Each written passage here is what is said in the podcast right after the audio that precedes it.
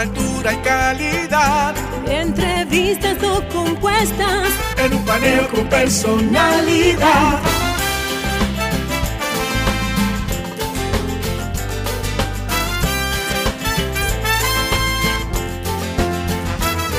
Un paneo con habilidad. Encuentro e interrogatorio. Un paneo con agilidad. Para lo importante y notorio. Un paneo sin recreo. Un paneo sin abucheo. Un paneo en su apogeo. Paneo, paneo, paneo. Buenos días, República Dominicana. Buenos días a todos nuestros amables teleoyentes. Estamos de nuevo aquí en su programa Paneo Semanal, un relato de todos los aconteceres que ocurren en el mundo y en nuestra República Dominicana también. Estamos de nuevo, eh, después de una breve pausa eh, la semana pasada, por ser eh, un feriado de fin de semana largo y estuvimos ausentes, pero nuevamente estamos aquí en su programa que transmitimos todos los sábados de 10 a 12 meridiano y a través de todas nuestras plataformas, Instagram, YouTube, Twitter y también a través de las plataformas de Internet de RCC Media y todas eh, sus frecuencias. 106.5 FM Sol en Santo Domingo. Así que eh, hoy estamos eh, solos aquí esperando a nuestro compañero José del Castillo que se integrará próximamente. Tenemos un programa interesante con invitado, eh, de gala. El, licenciado Andrés Van der Horst estará con nosotros vía Zoom y Esperamos que sea de su agrado. Como siempre, eh, primero queremos felicitar a, David Ortiz, que ha sido exaltado al Salón de la Fama del, del béisbol de, de, los Estados Unidos y le deseamos eh, nuestras felicitaciones, le manifestamos nuestras felicitaciones, porque es un gran honor ya eh, el cuarto dominicano que le han sido dispensado ese honor del Salón de la Fama. Siempre comenzamos con las noticias internacionales y regresamos. Este ha sido uno de los programas que ha sido eh, constante en la atención con el tema de Rusia y Ucrania y lo que está pasando actualmente en Europa, Europa del Este específicamente, y las tensiones que se están viviendo en, eh, en esa parte del mundo, que han repercutido obviamente en todo el mundo también, eh, más cerca acá en los Estados Unidos, que es un actor principal mundial. Y desde hace mucho hemos venido diciendo y hablando sobre este tema. Eh, nosotros hemos venido siguiendo el acontecer y tenemos varias cosas que, señalar, porque hoy en día todos los medios se han hecho eco de, ese, de esa situación delicada que pudiera desatar un conflicto armado, un conflicto militar.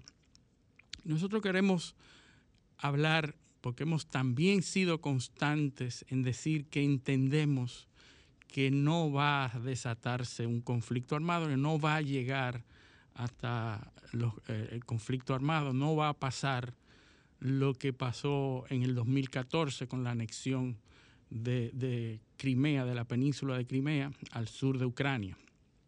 Y entendemos lo siguiente, eh, hay que tener en cuenta que Putin, el presidente de Rusia, de la Federación Rusa, ha sido constante y ha sido coherente en utilizar esta misma política en cada una de las eh, ocasiones en que ha sentido que debe hacerlo.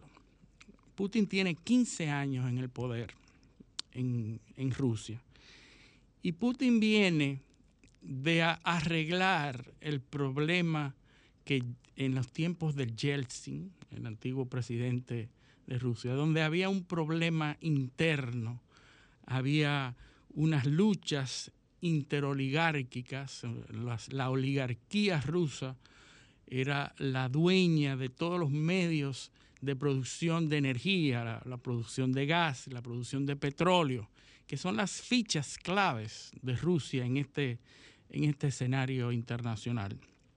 Y Yeltsin eh, experimentó unas luchas internas que tenían a la, a la, Federación Rusa en un declive, en, problemas económicos muy fuertes.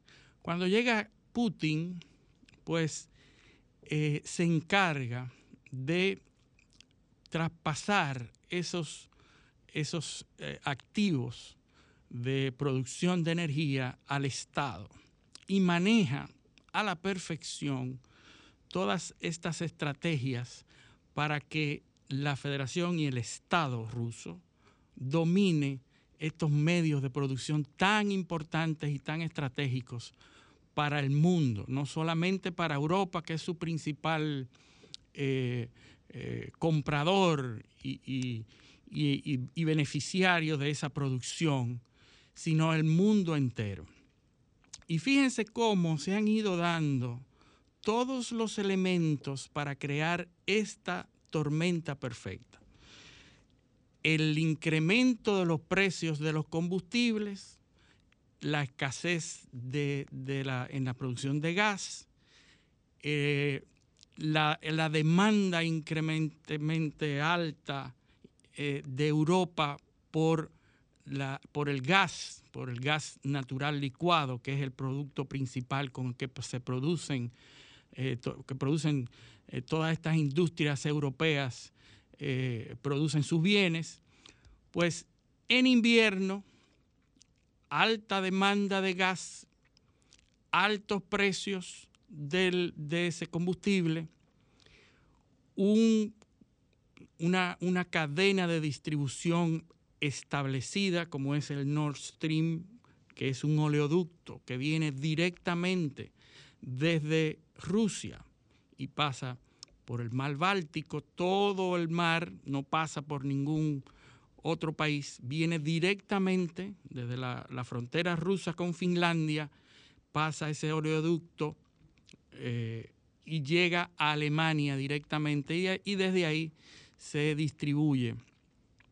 Y la, la, propuesta y ya encaminada el encaminado proyecto del Nord Stream 2, que es la segunda línea para incrementar la, eh, eh, suplimiento o, suplir de, esta, de este gas importante, pues tiene a Rusia en una posición muy cómoda frente a, frente a Europa para él comenzar una serie de demandas tenemos otra situación que se produce en Ucrania. Ucrania, que viene de, una, de un régimen anterior en donde se produjeron protestas, incluso una protesta que se llamaba la Revolución de la Dignidad, en donde el antiguo presidente, eh, estamos hablando del 2014, eh, rechaza un acuerdo de integrar a Ucrania a la Unión Europea. Rechaza y la población indignada protesta en nada más y nada menos que en la Plaza de la Independencia, muy parecido a lo que para nosotros fue la, Plaza de la Bandera, es una, es una plaza insigne, y protestan ahí y derrocan provocan la salida de ese presidente, que por cierto era prorruso. Él desestimó la, la, entrada de Ucrania a Europa bajo el pretexto de que no podía prescindir de su relación económica con Rusia y que le costaba muchísimo dinero a la economía ucraniana desechar a Rusia para convertirse en un miembro más de la Unión Europea. Incluso la Unión Europea en ese momento le ofrece grandes cantidades de dinero en donación, en, concesión para que Ucrania diera ese paso. Pero el presidente no dio el paso y la población se revela contra este presidente y entonces provoca una desestabilización política que termina con la expulsión de ese presidente. Pero no obstante, muchos otros grupos en Ucrania a favor de ese presidente derrocado se, eh, se convierten en rebeldes y se aíslan en la zona del este, la zona del Donbass, y se mantienen ahí. Rusia, por su parte, ante esa desestabilización de Ucrania, pues comienza a hacer los aprestos para anexar la parte sur de Ucrania, que es una península, la península de Crimea, y logra ocupar bajo la mirada de Estados Unidos y en Europa.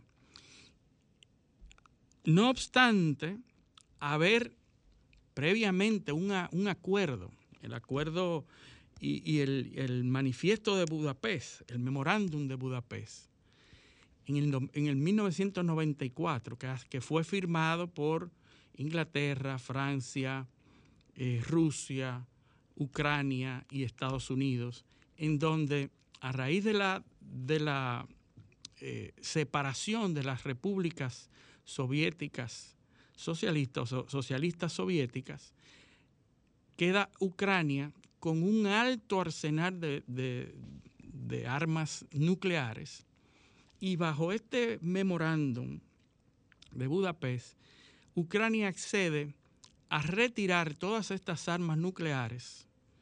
Se fueron a Rusia, se fueron, se desmantelaron para permitir que Ucrania fuera una potencia nuclear, a cambio de que Rusia, Estados Unidos, Europa, reconociera la soberanía de Ucrania y desistiera de cualquier incursión militar a ese país y a cualquier eh, eh, apresto de que fuera parte de otra nación.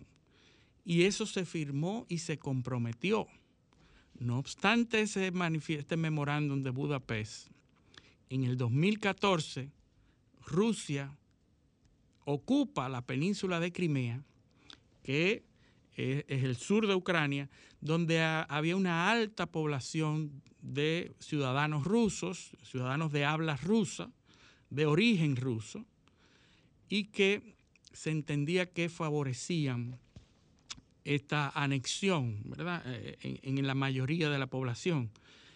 Esta eh, ocupación se produjo y Europa ni Estados Unidos pudieron hacer nada.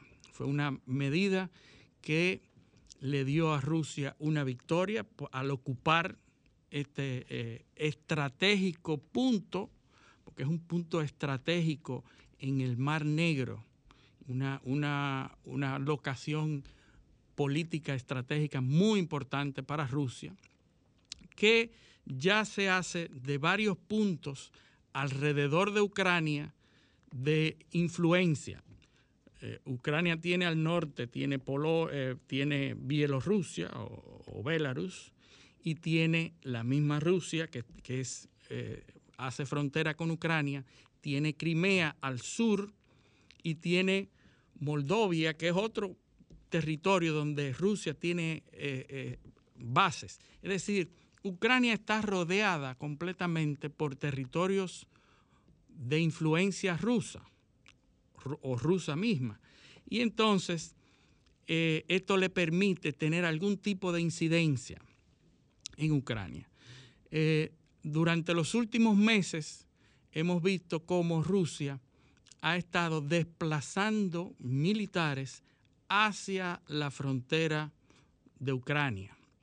Hemos visto que Rusia también desde el 2014 ha estado alentando a los grupos disidentes de Ucrania en el este, que eh, es en el Donbass, en la zona del Donbass, que es al, al este con la frontera rusa, porque hay, una, hay prácticamente un territorio que ha sido declarado república independiente dentro del mismo territorio de Ucrania. Es decir, Ucrania se ha convertido en un punto importante para la política de Rusia, para que Rusia eh, prevalezca en el, en el escenario internacional como una potencia. Y yo comenzaba diciendo que se han ido dando unos eh, unas situaciones muy particulares.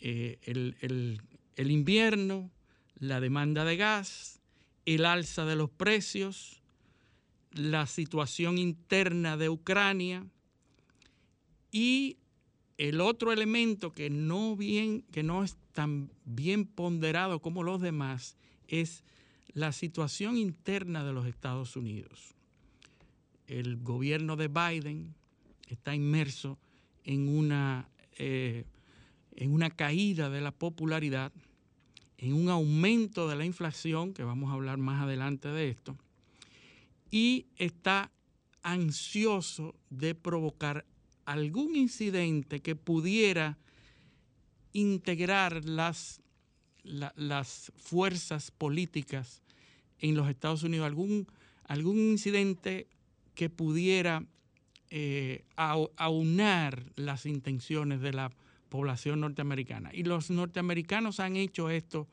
con relativa frecuencia.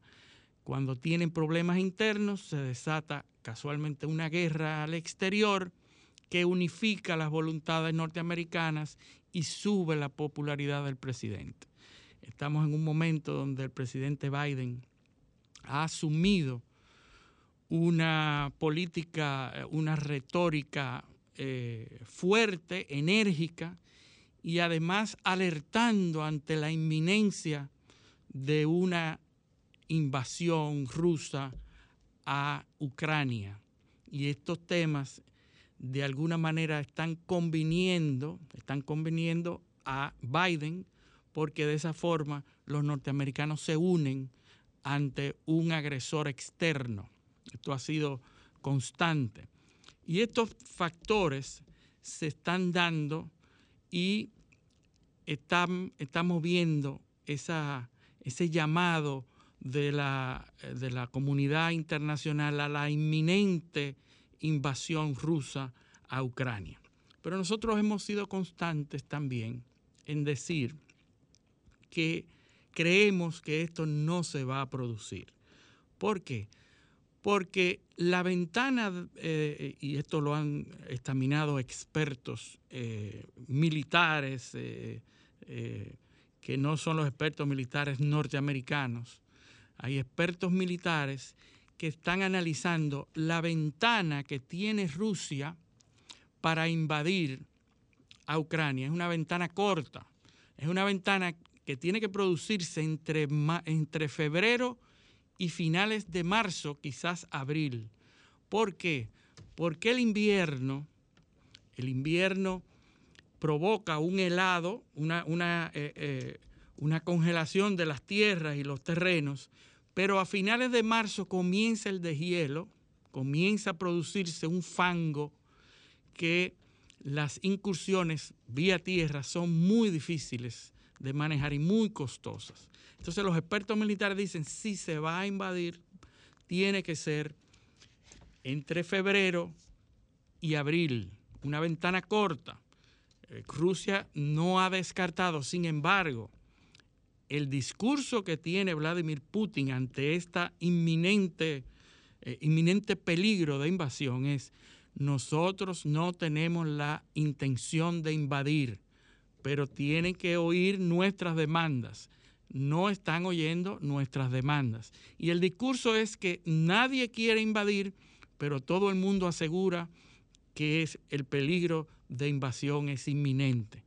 Y entonces vemos cómo en una conversación del presidente Putin con el presidente Macron de Francia, le dice al presidente, nosotros no queremos invadir pero tienen que oír nuestro llamado, nuestras, demandas.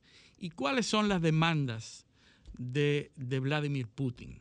La demanda es que se le niegue a Ucrania la integración o eh, formar parte de la OTAN, del Atlántico, del, acuerdo del Atlántico Norte, que es un, un acuerdo que se crea precisamente para enfrentar a la Unión Soviética en aquel momento, la, Federación Rusa en estos momentos. Entonces, eh, ante la posibilidad de que el presidente Zelensky, el presidente de Ucrania, que es muy pro-europeo y que está queriendo y manifestando su interés de formar parte de la OTAN, eh, el presidente Putin dice, no debe formar parte de la OTAN. Europa simplemente se ha limitado a decir, es un gobierno soberano que puede tomar las decisiones que entienda convenientes. El problema para Rusia, y lo dijimos en una ocasión, es que le monten en sus fronteras cercanas bases militares norteamericanas y europeas que pudieran atentar contra la seguridad de Rusia. Nadie quiere tener en su patio armamentos nucleares cerca.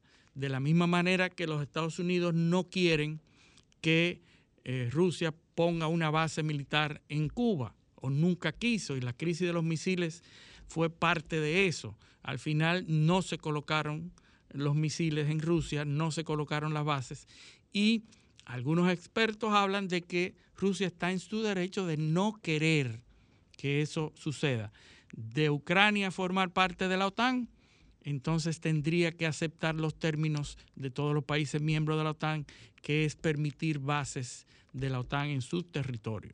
Y ahí es donde Putin está jugando la ficha. Ahora, ¿cuál es la ficha de negociación de Putin?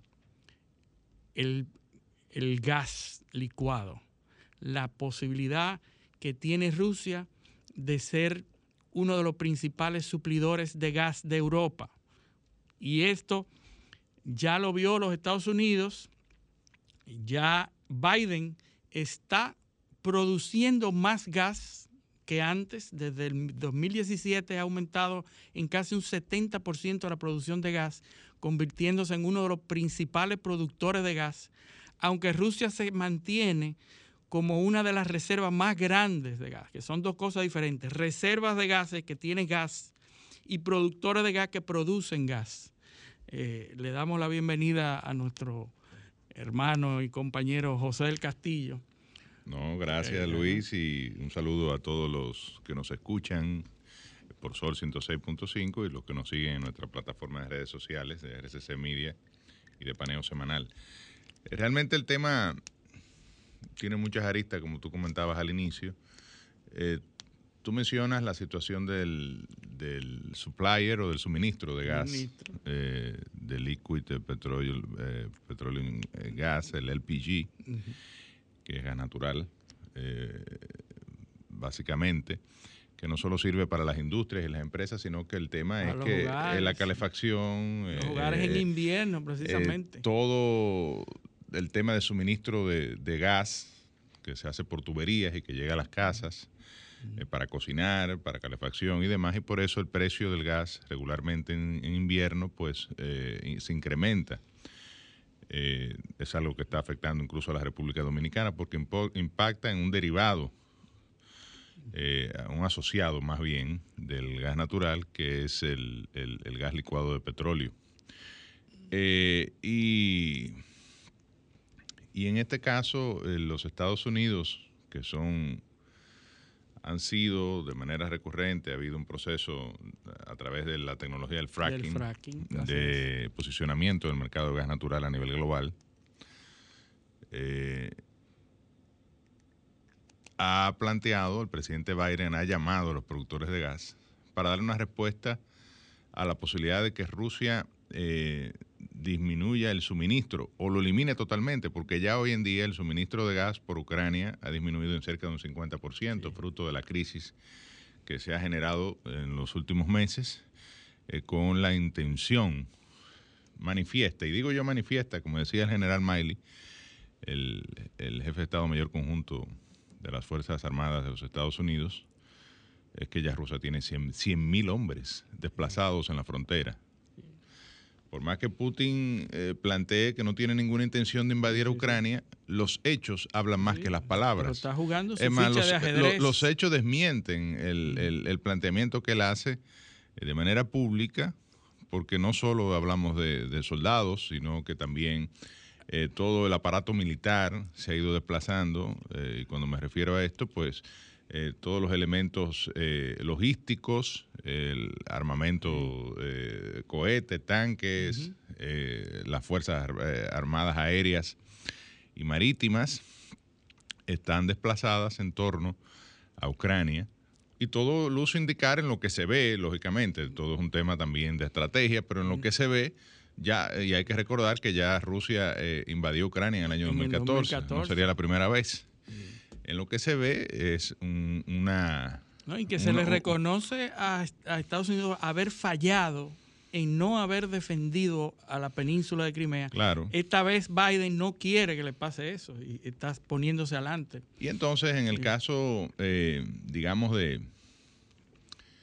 de la producción de gas, ¿qué le han dicho los productores de gas al gobierno de Biden? Bueno, pero es que tú, desde que llegaste en el año, el año pasado, eh, en Rescindió- enero del año Rescindió 2021, los permisos. De, eh, de me has eliminado todos los permisos de, de gas y el, y, y- y- el permiso de- del milestone, del, oleoducto. del oleoducto, eh, Gasoducto. atendiendo, gasoducto, sí, perdón, atendiendo a temas de, de medio ambiente, de medio ambiente, que es propio, bueno, de una realidad, obviamente, no podemos llegar al extremo de Donald Trump de desconocer el, el- el calentamiento global y, y la situación eh, de crisis ambiental que está viviendo el planeta, pero en el caso demócrata es un quizás el otro extremo, ¿no? La, la máxima conservación, el tema de, de, bueno, de no equilibrar quizás la explotación sostenible, que es lo ideal, evidentemente, con eh, la- el interés de protección del medio ambiente. Entonces,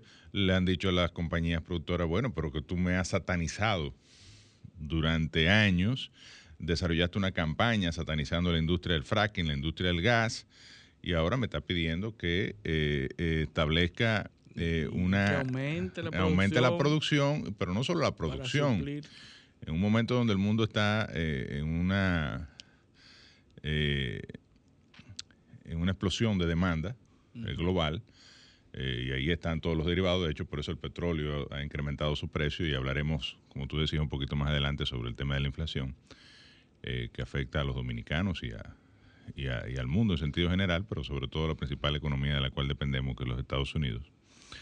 Eh, lo que han dicho, bueno, pues entonces ráscate ahora con tus propias uñas. Y también ha habido un discurso del presidente ucraniano, de Zelensky, de plantear que Estados Unidos está sobredimensionando, Sobredimensionando porque le el está asunto. perjudicando Claro, económicamente. porque es una economía emergente de Europa que está siendo afectada Grandemente. por el- la crisis, como es lógico. Nadie va a invertir en un país donde está eh, eh, al punto de, de- de ser invadido por otro, ¿no? Y dejen de estar diciendo eso, que nos, Claro. está, nos está yendo mal Eh, ese está gritando por el bolsillo.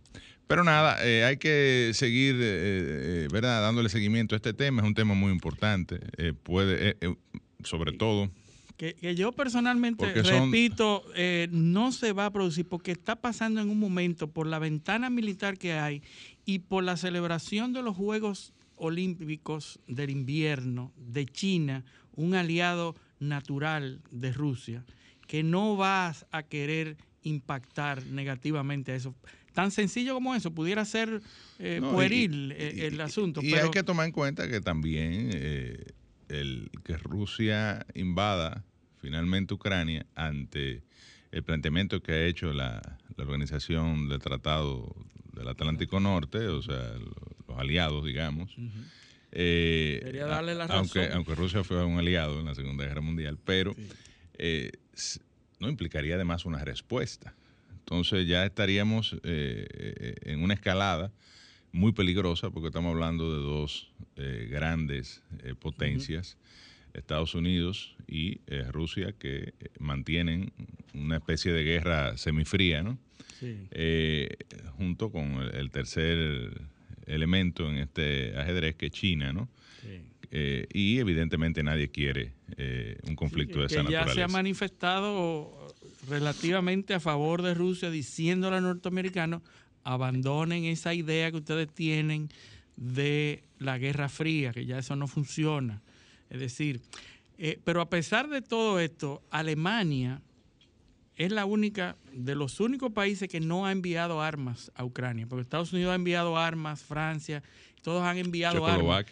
Y, y eh, Alemania no ha enviado nada por la dependencia directa que tiene del gas con Rusia. Es decir, que nosotros entendemos, hay que seguirlo estudiando, como tú dices, eh, atendiendo, pero entendemos que las condiciones no, no, no van a dar finalmente al traste con esto. Eh, vámonos a una pausa y regresamos con paneo semanal.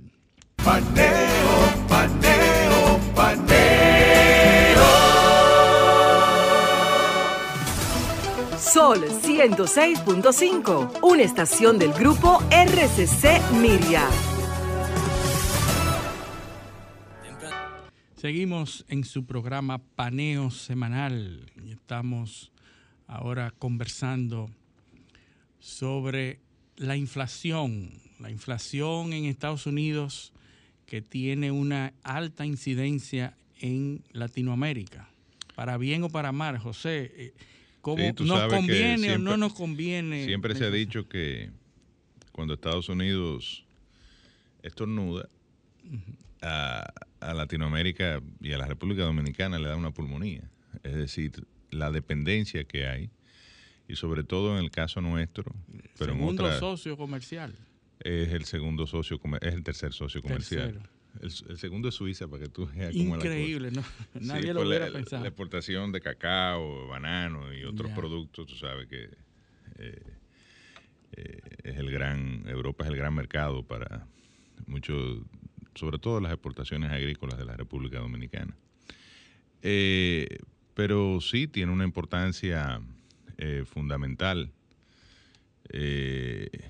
Estados Unidos es el primer socio comercial de la República Dominicana. El segundo es Suiza y el tercero es Haití. Ah, Entonces, eh, y además, nosotros somos los principales receptores de inversión extranjera de la región y una gran proporción, proporción de esa inversión viene a la República Dominicana desde los Estados Unidos o de empresas norteamericanas por ejemplo, todo ese fenómeno de nearshoring que se ha dado en los últimos años, es decir, de desplazar eh, manufactura desde China hacia eh, lugares más cercanos a la costa de los Estados Unidos, ha beneficiado a la República Dominicana, que tiene un acuerdo de libre comercio con Estados Unidos, el de ERECAFTA, eh, y además una cercanía importante con la costa este de los Estados Unidos.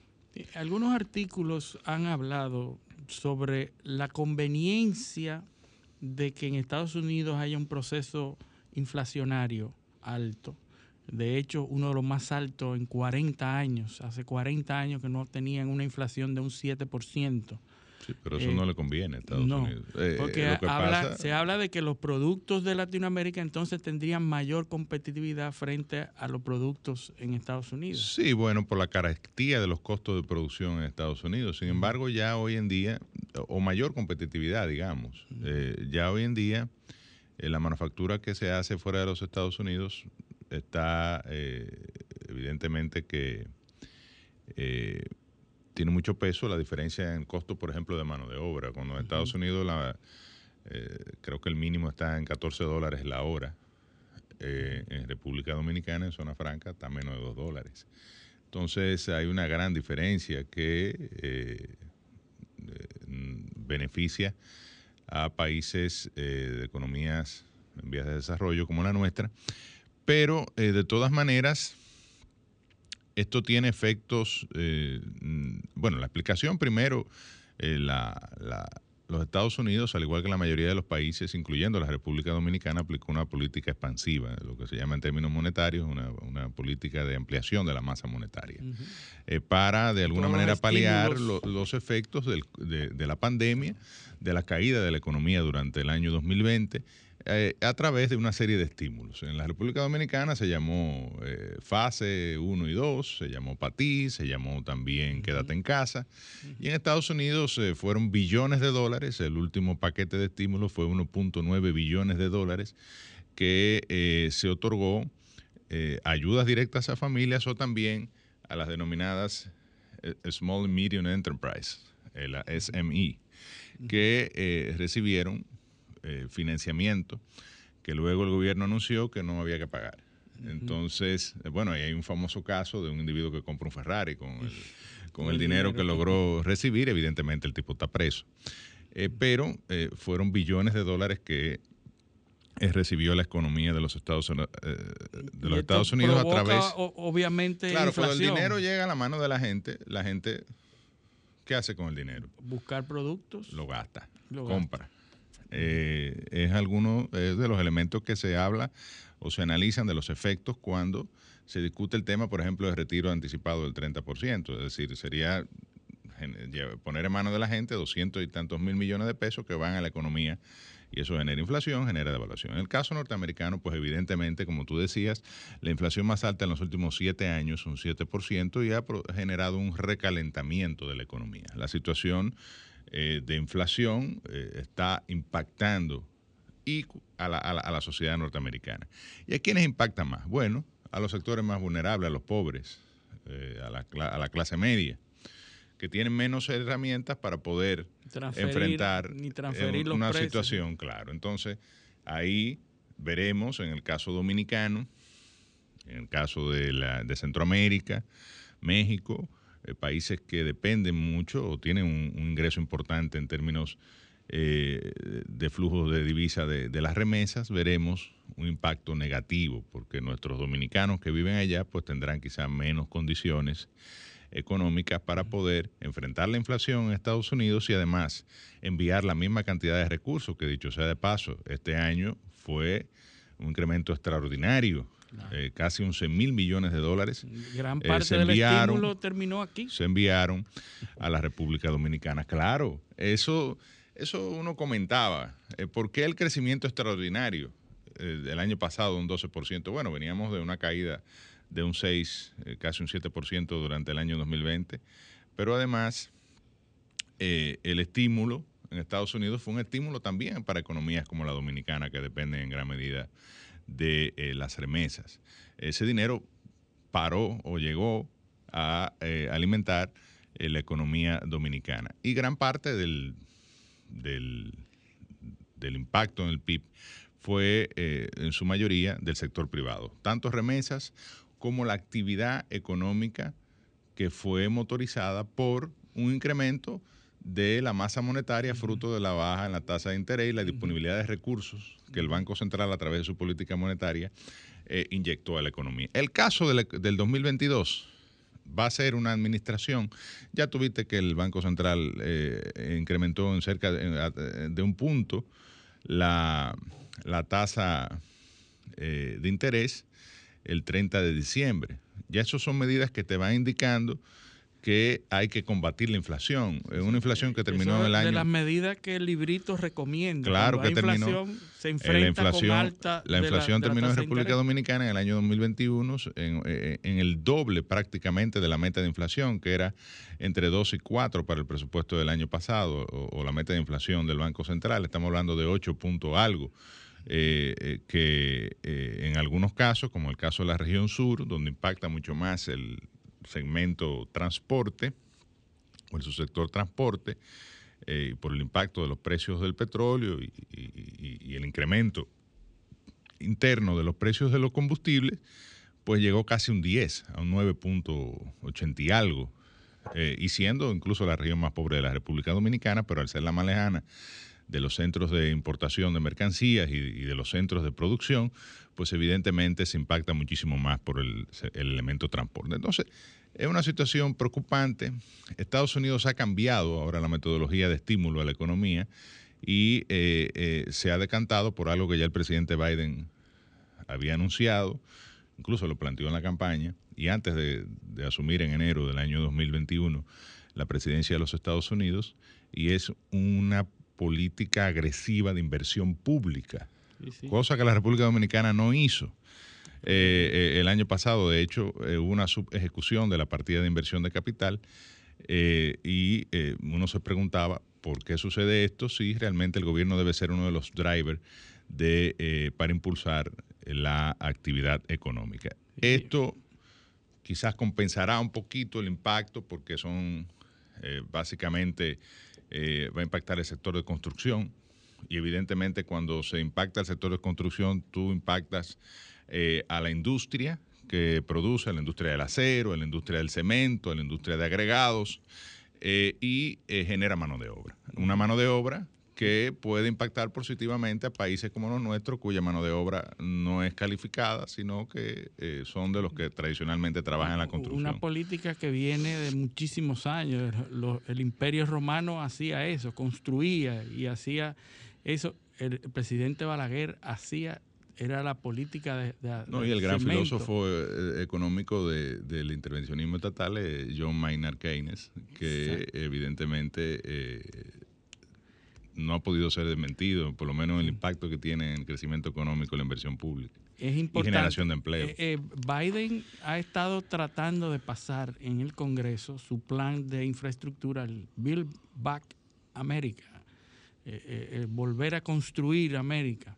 Es un, ambicioso plan de, de inversión en la construcción de todas las vías eh, logísticas, las carreteras, los puentes, etcétera, ha tenido dificultad porque él tiene un problema interno eh, de baja popularidad, dificultades a lo interno de su partido, dificultades en las encuestas norteamericanas, que ha ido bajando la popularidad muchísimo.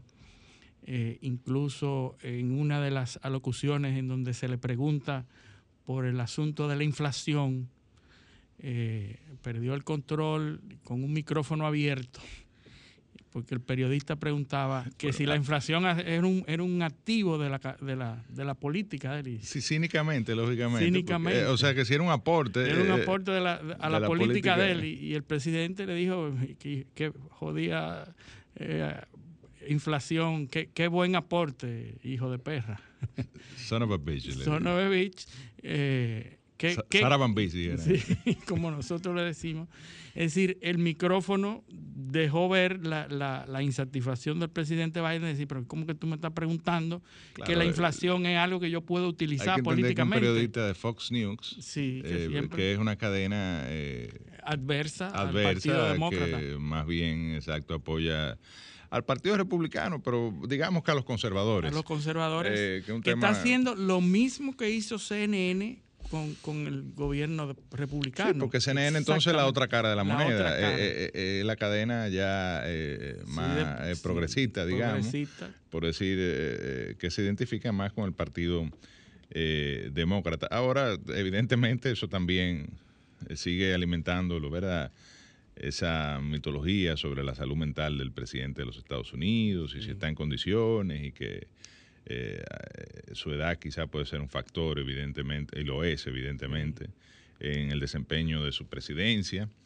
Eh, porque eh, no hay duda de que es un exabrupto, lo que no importa cuál hubiese sido el, el, el, periodista, el presidente debe mantener una... y, ha, sucedido mucho, incluso hay hasta... Pero también refleja la, frustración que tiene la administración de Biden con el impacto que ha tenido eh, eh, en los niveles de inflación. Ahora, era algo que, era, que, se, que se veía venir y que los economistas advirtieron y que los demócratas sabían que iba a ocurrir. Ahora, hay que ponerse también los zapatos de un presidente.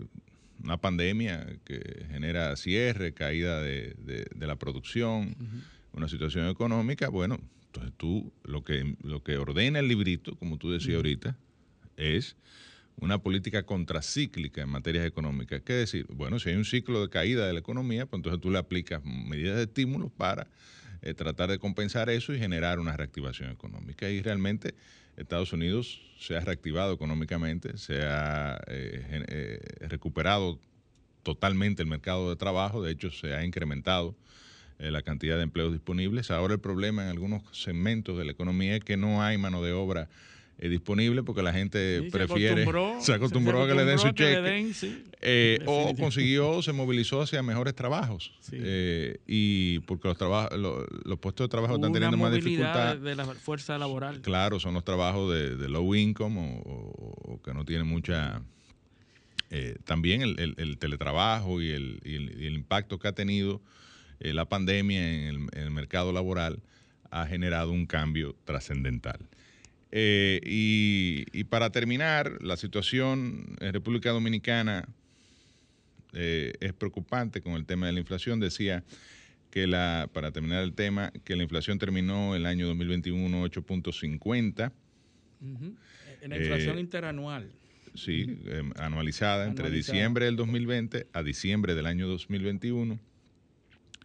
Y evidentemente sectores como el transporte,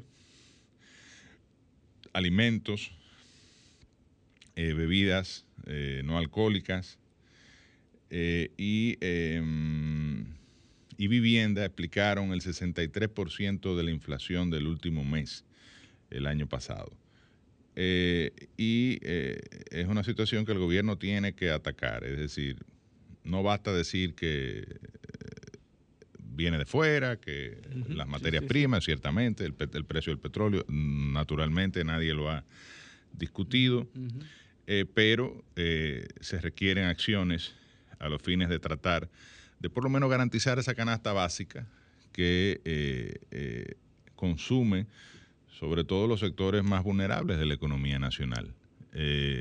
Y en este caso tratar de solventar un poco el impacto que tiene en la- el poder adquisitivo de los dominicanos, sobre todo, vuelvo y repito, los de menores ingresos, eh, por eh, la situación de la inflación que se ha generado a raíz de la pandemia. El Banco Central ha sido coherente siempre en sacar los reportes a tiempo para que no se salgan de control y, y siempre edificando. En este reporte habla porque la población está sintiendo el alza y la inflación en, en los artículos. Dice, Todo el mundo, Sí, nada más to- que ir al todo el supermercado. mundo. Entonces, dice, dice que la- la- el aumento en los precios del café, 9.10% de aumento, los huevos 3.57%, los plátanos verdes 3.32%, las papas 7.86%, los limones agrios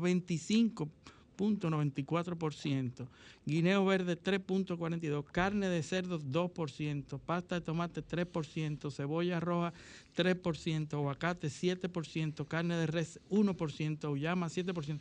Es decir, una cantidad de, de- de- Claro, de pero, eh, productos donde hay- el Banco Central ha estimado eh, Pero matemáticamente. tú me dirás que, que siempre el consumidor tendrá alternativa, ¿verdad? Para paliar eso. Ahora, yo te pregunto, ¿hay alternativa para el impacto de los precios de los combustibles?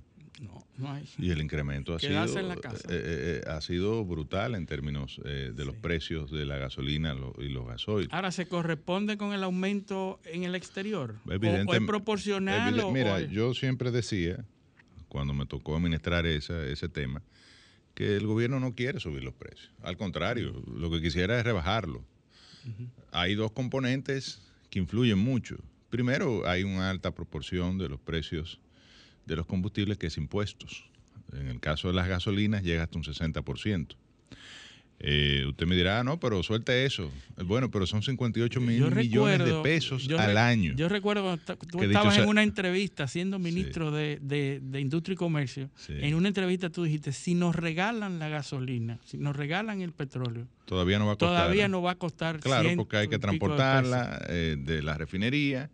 Eh, la refinería tiene una operación, ¿verdad? Eh, Y las importadoras, hay que almacenarla, transportarla, llevarla a las estaciones y toda esa cadena logística también eh, comporta un precio, que son los famosos márgenes de comercialización.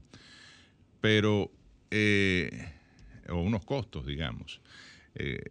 Pero el tema más importante eh, es que el- no producimos petróleo y dependemos de la importación. El petróleo está a 85 dólares el barril, eh, alrededor de ese, de ese valor.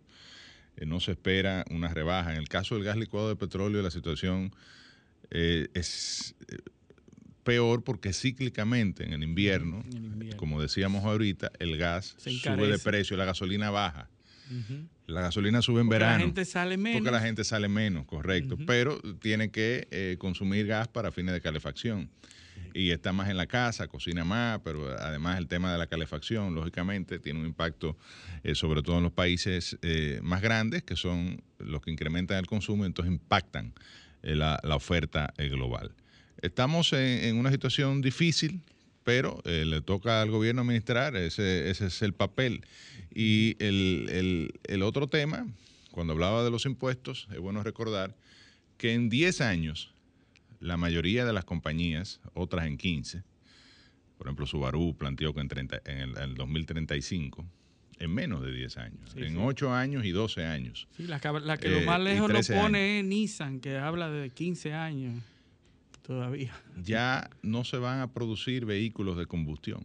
Es decir, la caída claro, eso tomará quizá 30 años para que en República Dominicana eh, tenga un impacto, porque eh, tendría que eh, cambiarse el parque vehicular completo. Ya, ya comenzó, Pero el gobierno tiene que ir pensando en dónde va a sacar esa fuente de ingresos que cada día va creciendo. La dependencia eran 38 mil, fueron 48, ahora son 58 mil. Porque primero hay que aceptar que esa es una de las la dependencia de los impuestos en los combustibles. De impuestos, una de las principales fuentes de Y además es un impuesto fácil de cobrar, es regresivo, es decir, lo paga todo el mundo, la, la, la, recaudación está garantizada, hay que consumirlo porque todo, todo, tiene que moverse, la economía, o en camión, en guagua, en carro, en motores, eh, en aviones en barco, todo consume combustible y, evidentemente grabarlo eh, es eh, rentable desde el punto de vista eh, de, la, economía dominicana y del el gobierno dominicano y una dependencia importante.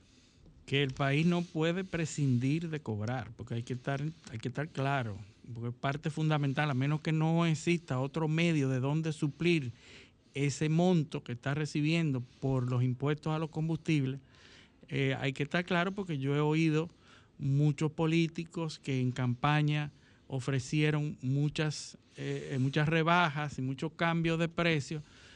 Ahora en el poder claro, se y están ahora, dando cuenta ahora el gobierno se queja de que lo están politizando, pero bueno. Eh, Eso fue lo que hizo antes. Claro, eh, una cosa con violín y otra con guitarra, ¿verdad? O al que hierro mata, hierro muere, ¿verdad? Así es. Eh, yo recuerdo que el PRM fue muy activo durante mi gestión, por ejemplo, están sacando de hablar del tema de los combustibles y y el hoy ministro Paliza en ese momento era bastante incisivo en los, planteamientos y el propio presidente del PRM en ese momento, que mi querido amigo Andrés, eh, eh, eh, Andrés Bautista, correcto, fue presidente del Senado, pero en ese momento era presidente del PRM, incluso dijo que yo no era economista, que yo no sabía de eso, que yo no, era, yo no sabía de matemáticas, yo lo que era abogado. pero al final de cuentas, vuelvo y te reitero, hay que reconocer que lo más simpático sería para un gobierno bajar los precios todo, toda la semana. Ahora, uno se pregunta, ¿es lo más responsable? Claro, eh, vamos a modificar la estructura fiscal del, del, sector de combustible, estamos de acuerdo. Eso debe ir a un pacto eh, eh, tributario, fiscal, debe ser parte de la discusión. Cómo aligerar la carga de impuestos en un, en un producto, además, que en algunas décadas, y cuando hablamos de planificación, 20 años no es nada, como decía Gardel, en algunas décadas ya eh, no será el combustible principal, por lo menos para la movilidad eléctrica, eh, la movilidad. Hay que aprovechar, pero así como lo que va viene, así como el PRM ahora en el gobierno eh, no debió atacar ese tema en particular, ahora el PLD no le, no le luce atacarlo ahora. Ahora nosotros no lo luce todo porque estamos en la oposición. Vamos a hacer una pequeña pausa y cuando regresemos estaremos hablando de fideicomiso. Paneo, paneo, paneo. Sol 106.5, una estación del grupo RCC Miria. Seguimos en su espacio paneo semanal por Sol 106.5 FM y todas nuestras plataformas digitales de RCC Media. Estamos conversando ahora con un tema, sobre un tema que está muy eh, muy de moda y está en, en la palestra pública sobre las, las fiducias, el sistema fiduciario, porque se ha puesto en el tapete por la, propuesta, eh, el, plan de hacer de Punta Catalina un consorcio fiduciado. Que, un fideicomiso, fideicomiso público. Y ahí la palabra público es, es la interesante porque los fideicomisos eh, son muy comunes eh, en, varios aspectos de la vida pública, de la vida privada, y aquí hay un fideicomiso enteramente público con, una, un componente de gestión privada. Eh, pero para muchos de nosotros dominicanos que oímos de fideicomiso y, no entendemos bien ese concepto, porque aquí se ponen de moda muchos conceptos. Uno de los conceptos que se ha puesto de moda es la alianza público-privada eh, que es otra cosa. Que es otra cosa completamente diferente. Bueno, parecida. Eh, eh, son primo hermanos, digamos. son parecidos porque son alianzas. lo que hay es una estructura legal diferente y responsabilidades claramente enunciadas. Y entonces yo como dominicano, y, vamos a tener la, la, oportunidad de preguntarle a los expertos que saben de eso, pero mientras tanto, eh, aquí ya tenemos experiencia de eh, sistemas fiduciarios, de fiducias que, se han, que han estado funcionando. Creo que de la primera que en la que interviene el Estado es el RD Vial.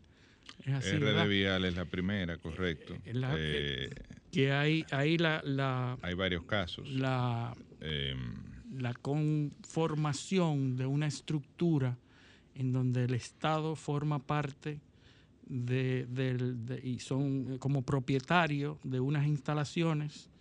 Hay un banco, hay una fiducia, hay una institución fiduciaria y hay un actor privado que eh, opera ese, ese entramado. Y entonces se garantiza mediante una fiduciaria el, eh, el, cumplimiento de, de, cada una de las obligaciones determinadas. ¿verdad? Sí, eh, con el antecedente, digamos, primero, mm. el marco legal que se está utilizando para el fideicomiso público, que dicho sea de paso, no tiene una ley especial. Y se creó eh, para el mercado hipotecario. Se creó la ley 183. Eh, 189 11, 189 11, perdón, para eh, utilizar esta figura en el fomento de la vivienda de bajo costo, sobre todo. Ahí incluso hay proyectos emblemáticos que se dieron en la administración pasada, los proyectos de Ciudad Juan Bosch, tanto el de Santo Domingo como el que se está desarrollando ahora en el norte, que es Ciudad Juan Bosch eh, Norte, en Santiago, eh, que son viviendas de bajo costo donde el Estado, por ejemplo, en el caso de Santo Domingo, igual en el de Santiago, el Estado aporta el terreno, el privado invierte en el desarrollo de un proyecto inmobiliario y entonces eso se ofrece a eh, la clase media, baja, sectores eh, que no tienen acceso tradicionalmente a una vivienda o se les dificulta mucho más el acceder a una vivienda. El Estado eh, coloca un incentivo, que en este caso es un bono, el, famoso bono vivienda y la exención de los impuestos que tradicionalmente hubiese tenido que pagar si realiza esta operación en el sector privado. Y eh, ha dado resultados. De hecho, eh, el desarrollo de la vivienda popular eh, bajo el marco del fideicomiso, que no necesariamente tiene que involucrar al Estado. De hecho, la, ley, la ley ha sido diseñada para fomentar el fideicomiso en la actividad privada, es decir, para que los privados tengan el incentivo de construir viviendas de bajo costa que, eh, junto con el apoyo, por ejemplo, del bono vivienda que establece el Estado dominicano eh, y la exención de los impuestos en este tipo de operación, pues es un incentivo para que el sector privado se vea motivado a construir viviendas eh, que puedan suplir en gran medida el déficit habitacional y permitirle a un sector que en condiciones normales, no en ausencia de esta política pública de fomento a la vivienda popular, no pudiese acceder a un techo, a un techo propio. Eh, y, evidentemente el acceso a una vivienda digna es un derecho fundamental. Es de los llamados, eh, decía Ferrajoli, maestro italiano eh, de derecho constitucional, Luigi Ferrajoli, que es un derecho de los llamados patrimoniales. Es decir, y se han constituido dentro del parte dentro del parte de los derechos eh, del Estado social, es decir, los derechos sociales y económicos, el derecho a una vivienda digna, que tiene la característica de que, porque usted dirá, ¿qué es lo que es el derecho a una vivienda digna? ¿Con qué se come eso? Es decir, eso es un principio, un valor, un elemento que eh, precisamente en su definición se perfecciona de manera progresiva en función de la política pública que el Estado y aspiracional para el Estado, para el individuo, pero también para el Estado, que es que debe suplir y es ante quién se debe reclamar este derecho en la medida de sus posibilidades presupuestarias y de su política de fomento a la vivienda. Bueno, esta herramienta, el fideicomiso, es parte de los elementos eh, para eh, eh, la vivienda, el fomento a la vivienda. y que ha funcionado como esquema ese, esto, esto en otras, no solamente en la ciudad Juan Bosch, sino que hemos visto que muchas empresas se han visto incentivadas a construir, que tienen terrenos, tienen posibilidades de construcción y se han visto motivadas a invertir en la construcción de viviendas sociales, de viviendas de bajo costo y, bueno, incentivadas por el gobierno, por el bono vivienda y ya hemos visto por lo menos yo he visto dos o tres casos exitosos de este tipo no, no, hay múltiples. Eh, eh, hay incluso fondos constituidos eh, por, y administrados por las distintas fiducias, que las fiducias que están en funcionamiento ahora la espera la banca, que la fiducia tiene las mismas obligaciones en términos de de garantizar ciertos elementos de solvencia, de entrega de información, o sea, administrada por la Superintendencia de Banco, por la, la, Administración Monetaria y Financiera. Eh, eh, que garantiza la idoneidad de las operaciones. La fiducia la, opera, la operan regularmente bancos comerciales. Entonces, la que más suena es la del Banco de Reserva, porque opera entonces eh, varias fiducias públicas que vuelvo y te digo, el gran problema o base, la base de esta discusión es que no hay una ley que regule el, fideicomiso público. ¿Qué pasó? En el 2014 se emite un decreto para regular o reglamentar la ley. Y ahí se menciona la posibilidad de que se constituyan fideicomisos públicos, pero no se regulan. Entonces se le aplican los mismos elementos que a los fideicomisos eh, privados, los fideicomisos de vivienda, entre los cuales uno de los temas que más se se critica es la necesidad de garantizar el secreto eh, bancario o el secreto de las informaciones financieras. Entonces, cuando se habla de un bien público, por ejemplo, el primer fideicomiso que aquí se constituyó público fue RD Vial. Entonces, las carreteras son construidas por el Estado, a menos que sean en un modelo de alianza pública-privada o de concesión, como sucedió con la situación eh, que sobrevino en el caso de la, autopista del Nordeste, ¿no? que derivó eh, eh, en una renegociación del contrato. Eh, pero son bienes públicos y por vía de consecuencia debe tener los elementos de transparencia que caracterizan a los bienes públicos. Por eso se habla de que los fideicomisos, no es República Dominicana, porque esto es una figura que se ha venido utilizando en otros países, en Estados Unidos, el famoso trust, eh, y se ha utilizado en el sector público como en el sector privado. Y en, México ahora hay un gran debate porque López Obrador planteó la eliminación de, los fideicomisos, sobre todo en el sector petrolero, para la renacionalización, eh, digo, para la devolución, digamos, de estos bienes al control absoluto del Estado. ¿Qué es lo que se plantea? Bueno, que esto es una manera de lo que se llama la huida al derecho administrativo, es decir, de evitar las trabas eh, o los procedimientos tortuosos a veces difíciles a veces, pero que están ahí para algo, que caracterizan la acción pública. Entonces se lleva este bien, en este caso Punta Catalina, o el fideicomiso de Pedernales, que también es, el otro contrato que está en el Congreso, del que se habla menos porque es un tema menos, digamos, conflictivo en términos del debate político y público, eh, y se lleva a este, a este modelo que lo que garantiza de alguna forma es que este bien sea administrado de manera separada al, al patrimonio total del Estado y se gestione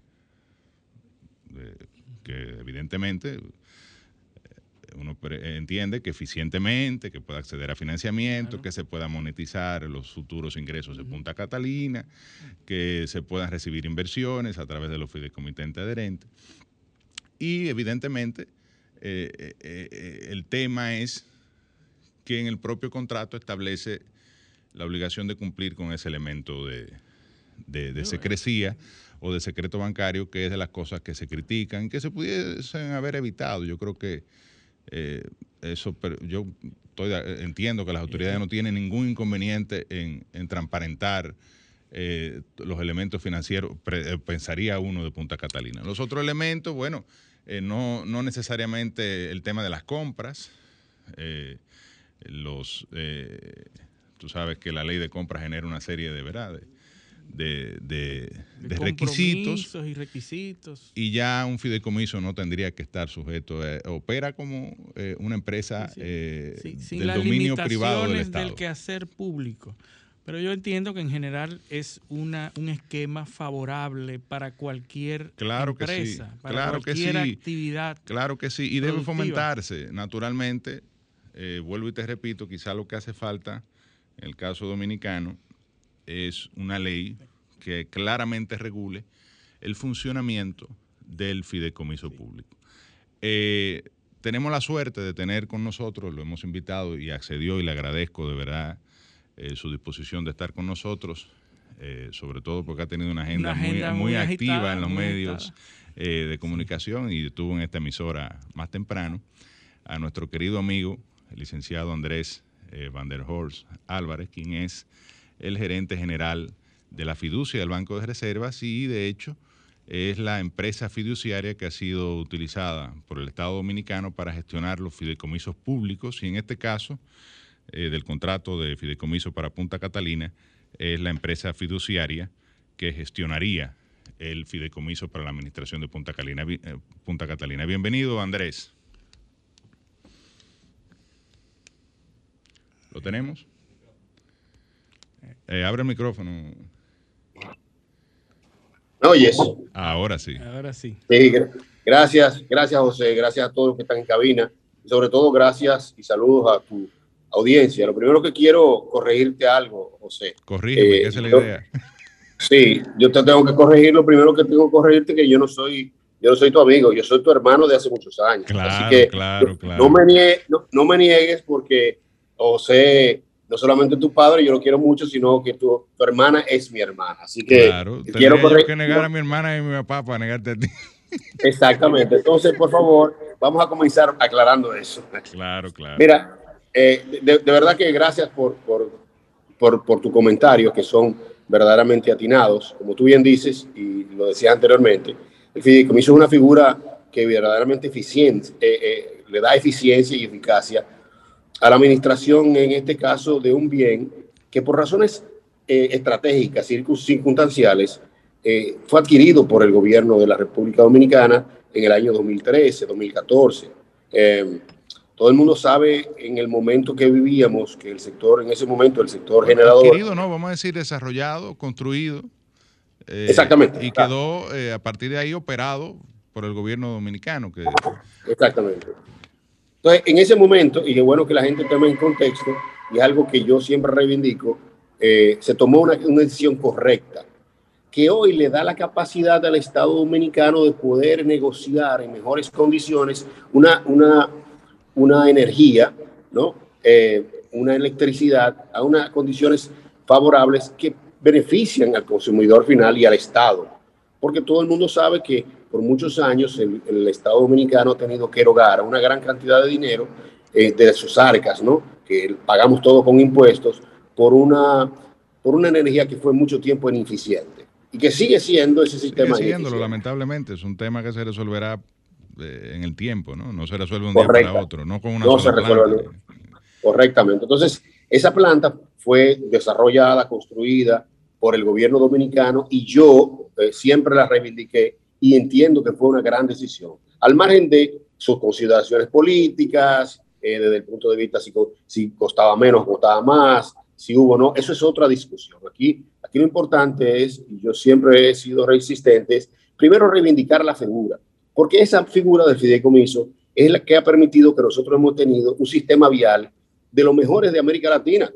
Unas carreteras que nos dan a nosotros, que pudieran estar mejor, pero que nos dan a nosotros la posibilidad de movernos a nivel del país con mucha facilidad. Solamente quienes hemos estado y tenido la suerte de ver otros países parecidos a los nuestros, nos damos cuenta que nosotros tenemos una infraestructura vial de envidia. Y eso se dio a la decisión que tomó en ese momento el Ministerio de Obras Públicas de crear un fideicomiso. ¿Para qué?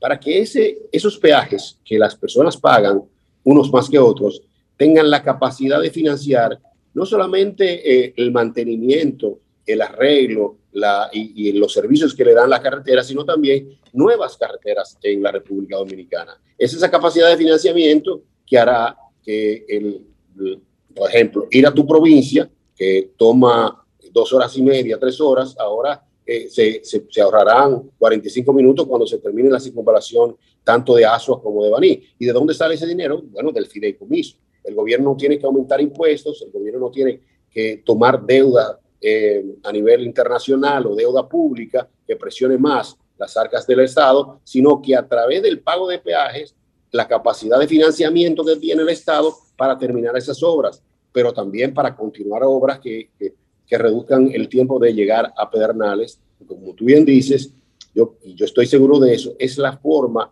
única del desarrollo de, que de, hecho, que tiene que ver con esta parte. Pedernales también es eh, objeto de otro fideicomiso que está siendo conocido eh, por el Congreso y que llegó al Senado junto al contrato, ambos contratos junto al contrato de Punta Catalina. Pero de ese se habla menos porque eh, el, el, debate, digamos, se ha centrado en este, en este activo que, como tú dices, ha sido objeto de, de, discusiones eh, políticas sobre el costo, sobre la inversión, sobre si era necesario o no, sobre eh, el aspecto ambiental, sobre múltiples aspectos, pero al final, eh, evidentemente, el reconocimiento que todos debemos hacer de que es una obra fundamental que hay que preservar por el aporte que tiene para el sector eléctrico. y yo te pregunto algo que decía Quizás uno de los elementos que son necesarios para continuar este proceso de constitución de fideicomiso, hay que decir que ya se constituyó también el fideicomiso para el desarrollo de la vivienda popular, que es gestionado por el Ministerio eh, de la Vivienda. Eh, se está conociendo el de Pedernales, eh, se está conociendo el de Punta Catalina, pero quizás hace falta una legislación especial para la regulación del fideicomiso público, eh, porque a mí me parece, y es una de las críticas que mucha gente hace, y no solo, no ahora, eh, yo estuve viendo, por ejemplo, hay una tesis de una joven apellido Ventura, eh, que para una maestría en, Madrid, donde del año 2016, donde ella aborda la figura del fideicomiso analiza todo esto y plantea la necesidad de una legislación especial eh, de, fideicomiso para regular el fideicomiso público, porque no son las mismas reglas. Por ejemplo, el tema del secreto bancario quizás algo que se pudiese discutir. Eh, si aplica para el fideicomiso, o si es sano para el fideicomiso público, cuando es un bien público que todo el mundo quiere ver cómo se administra, cómo van las finanzas, dónde se pone el dinero, con quién se, se, eh, se, negocian los créditos, eh, cuáles son los acreedores fiduciarios, cuáles son los, los fideicomitentes adherentes, es decir, como es natural porque es un bien público. Si fuera privado, yo te digo, bueno, pues no hay problema, hay que garantizar el secreto bancario. ¿Qué tú, qué tú opinas de esto? Totalmente de acuerdo. De hecho, en el, por insistencia de nosotros, viendo la complejidad de los, de los temas y, la, y, el, y, el, y, la, y la, la, complejidad de los temas y que el instrumento se estaba convirtiendo y se está convirtiendo en una en una gran posibilidad y en la plataforma de poder generar inversión, tanto pública como privada, en cosas que nosotros necesitamos. Eh, y, al preverlo, nosotros estamos formando parte eh, de un decreto que el presidente de la República en septiembre del año pasado eh, conformó, tuvo bien a ver, para la revisión y propuesta de modificación de la ley 189.11.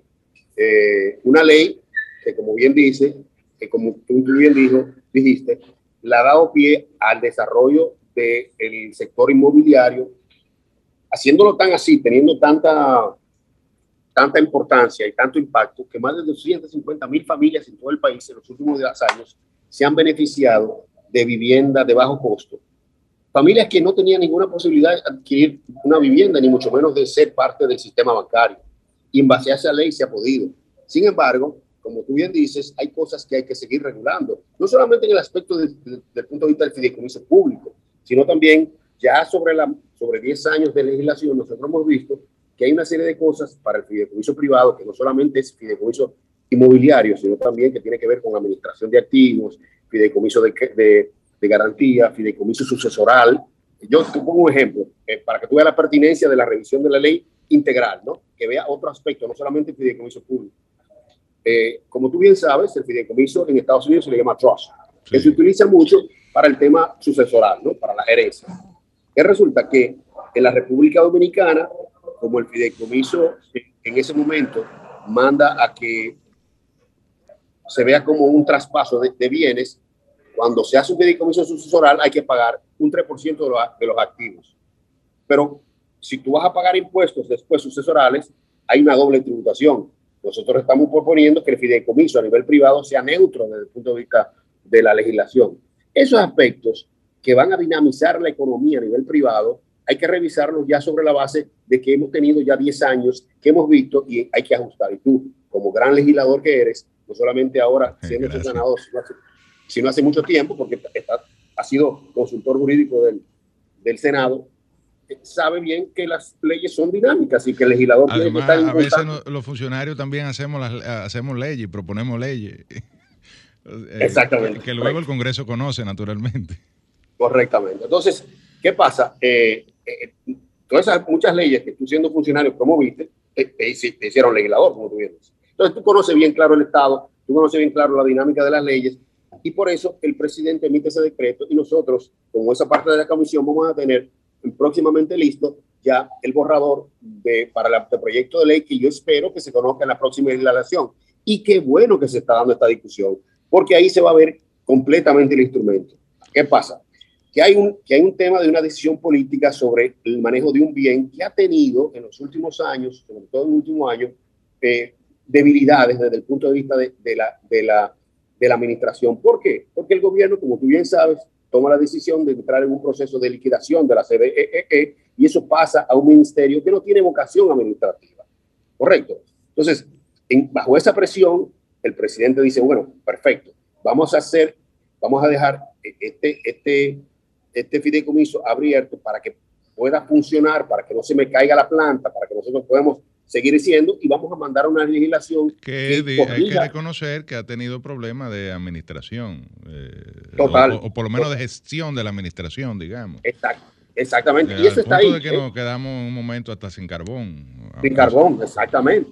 Entonces qué pasa es que la vocación de un ministerio no es esa. Entonces tú dirás bueno pero antes se manejaba bien pero claro antes había, estaba bajo una, una estructura que eso se está de, se está desmantelando por una decisión. Entonces, en lo que llegue ese limbo, vamos a generar un fideicomiso que permita que eso más se comience a operar y mientras se ajusta la ley, porque si te das cuenta en el proyecto, en el, en el proyecto que está en el Congreso que valida ese acuerdo o ese contrato de fideicomiso, que valida ese fideicomiso, ¿no?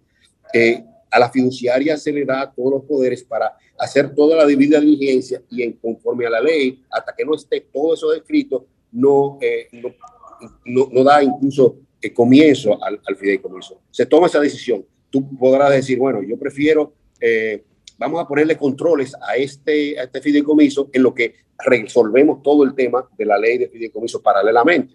¿Esos controles cuáles pueden ser? Bueno, si, si, es, si desde el punto de vista del reclamo político y popular, tú dices, hay que ponerle topes al endeudamiento, yo creo que se puede hacer. Yo entiendo de que los reclamos son legítimos desde el punto de vista de la, la predisposición. Yo lo que quiero es reivindicar el instrumento. Yo creo que de todas las decisiones, la mejor es la creación de un fideicomiso. ¿Por qué? Porque... Yo, yo creo, André, que la discusión no es incluso eso, eso es un proyecto que se había planteado antes, eh, la posibilidad de que la planta fuera un, fideicomiso.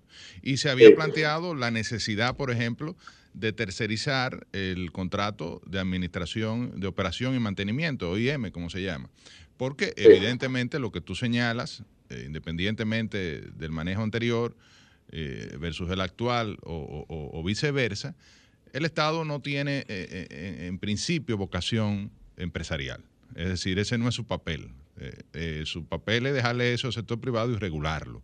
Eh, digo, eso te lleva a discusiones ideológicas y demás, pero así que yo pienso. Y yo también pienso igual.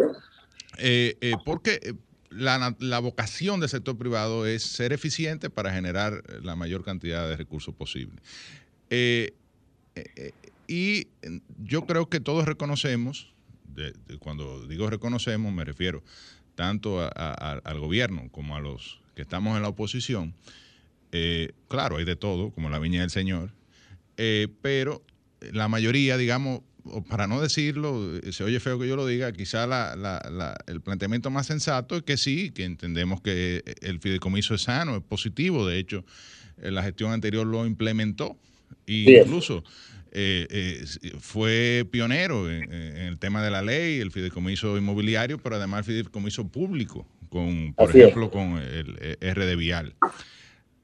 lo que hay algunos elementos que se han señalado. Uno es el tema de la transparencia con relación a la información financiera, que, y yo entiendo que se acoge a un planteamiento de la ley, pero que quizá en el fideicomiso público eso habría que revisarlo, por eso hablamos de una de una legislación especial. Pero también hay otros elementos que han surgido, y yo quiero que tú lo aclares ya a partir del próximo segmento, porque tenemos que ir a una pausa, sobre que Punta Catalina este es el primer paso para privatizar, lo que se va a vender, que, el, el fideicomitente adherente eh, eh, es el sector privado que va a asumir el control de la planta y que al final se quedará con la propiedad. Eh, todo eso yo quiero que tú lo, lo, lo, lo expliques eh, porque yo sé que tienen las explicaciones, incluso te he escuchado ya, pero yo quiero que nuestra audiencia eh, eh, conozca estas informaciones para ir despejando el tema y que los elementos, si hay necesidad de cambiarlos, algunos elementos, mejorar en el contrato, bueno, qué bien que se pueda mejorar. Quizá el, el, tema también que ha generado debate, que es otra explicación, es lo del comité técnico, de los poderes que tiene el comité técnico y de por qué se nombró el comité técnico con anterioridad a la aprobación del contrato. Pero eso, esos dos elementos que son los más debatidos, digamos, yo quiero que tú lo aclares a partir eh, del próximo segmento. Así que con tu permiso vamos a hacer una pausa y regresamos. Claro, cómo no, gracias. Paneo, paneo, paneo. Sol 106.5, una estación del grupo RCC Miria. Cuando me levanto, que el sol me alumbre en la mañana, me tomo mi café del campo. Un cristal de caña es natural, de caña 100%, la prefieren en la ciudad y en el campo también. Azúcar cristal de caña, naturalmente dominicana, disponible en supermercados y colmados en todo el país. 1959 iniciamos la historia del periodismo radiofónico en la República Dominicana. Más de 60 años haciendo radio de calidad. Hemos crecido y evolucionado pensando en ti. RCC Media, radio, televisión y plataformas digitales. Más información, más interacción y mucho más entretenimiento. RCC Media, la más amplia red de medios de la República Dominicana.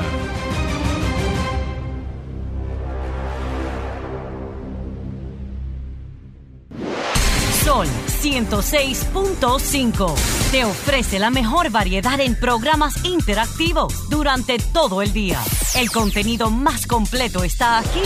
Llena tu día de radio inteligente con las personalidades más reconocidas del país.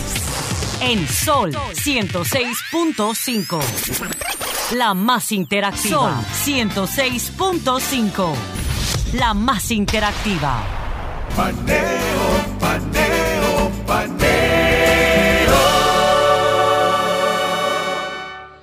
De vuelta, eh, seguimos con Andrés Van der Horst, quien es el gerente eh, general de la fiduciaria Van Reservas, eh, responsable de la administración del contrato para la gestión del fideicomiso de Punta Catalina y de otros fideicomisos públicos. pero te dejamos, Andrés, dos preguntitas ahí que yo diría que son el centro del debate. Y, y, debo insistir en que este programa ha sido siempre de la línea de, tratar de desmenuzar los temas, de hacerlo lo más objetivamente posible. Si hay que criticar algo, se critica y si hay que reconocer algo, se reconoce.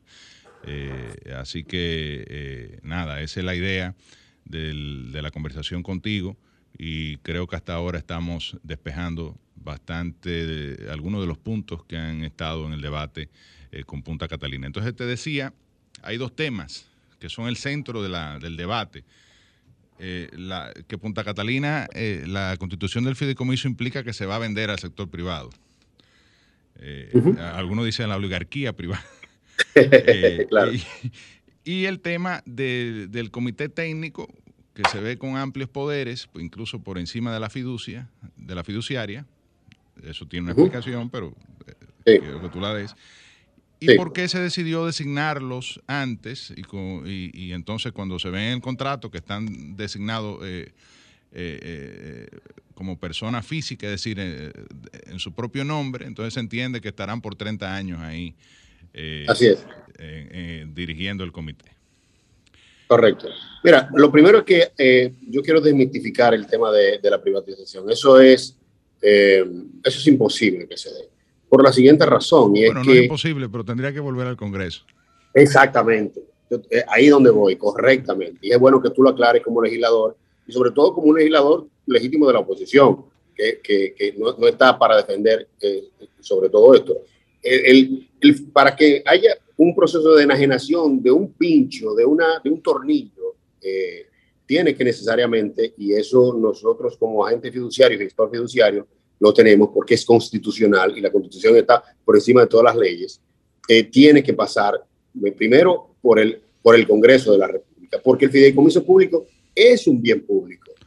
Es un bien público dentro de, una, dentro de un contexto de, un, de administrativo, desde el punto de vista aislado, que no está sujeto a las normas de derecho público per se, pero sigue siendo del Estado. ¿Por qué? Porque en los fideicomisos, en los fideicomisos, en todos los fideicomisos, hay tres partes fundamentales. El componente del fideicomitente, que es la forma de decirle al dueño que cede los activos, ¿no? En este caso, eh, correcto, el que aporta, en este caso el Ministerio de Energía y Minas, aporta el activo.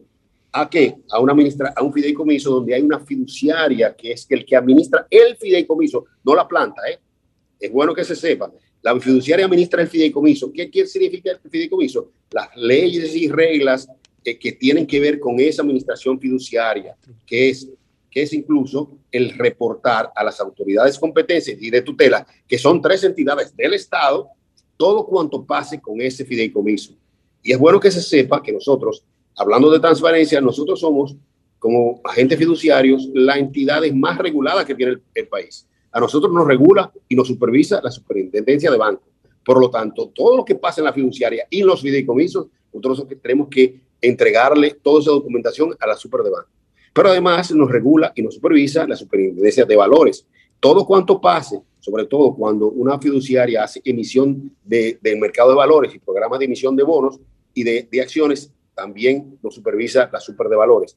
Pero además nos supervisa y nos, eh, y nos regula la Dirección General de Impuestos Internos, porque al final del día el fideicomiso se maneja con un RNC y se maneja dentro de ese esquema ¿Para qué? Para evitar incluso huidas desde el punto de vista tributario. Por lo tanto, tenemos tres entidades a las cuales nosotros tenemos que darle respuesta. Pero además de eso, nosotros por, por mandato de ley y de, contrato, nosotros tenemos que darle al fideicomitente todas las informaciones.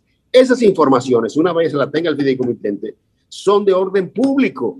Por lo tanto, cualquier persona que quiera una información sobre el fideicomiso de, de, de, de Punta Catalina, como el fideicomitente que nosotros tenemos que entregarles esos, papeles, es el Ministerio de Energía y Minas, ellos tienen, tienen, ellos tienen el deber de hacerlo público. Lo que no tiene el deber de hacerlo público es la, fidu, la, fidu, la fiduciaria. O sea, alguien que quiera buscar en la fiduciaria documentación de ese fideicomiso y de otro fideicomiso, no, porque está prohibido por la ley. Pero una vez se entregue esa documentación, que hay que entregarla al fideicomitente por mandato del contrato, esa información es igualmente pública. Claro, vuelvo y repito, si hay una legislación que diga todos los fideicomisos públicos están abiertos a una a un escrutinio, solamente lo que hay que hacer es acogerse a la modalidad. Es de las cosas de que yo digo que, que deben eh, corregirse en el futuro, en, en, en el marco legal que se...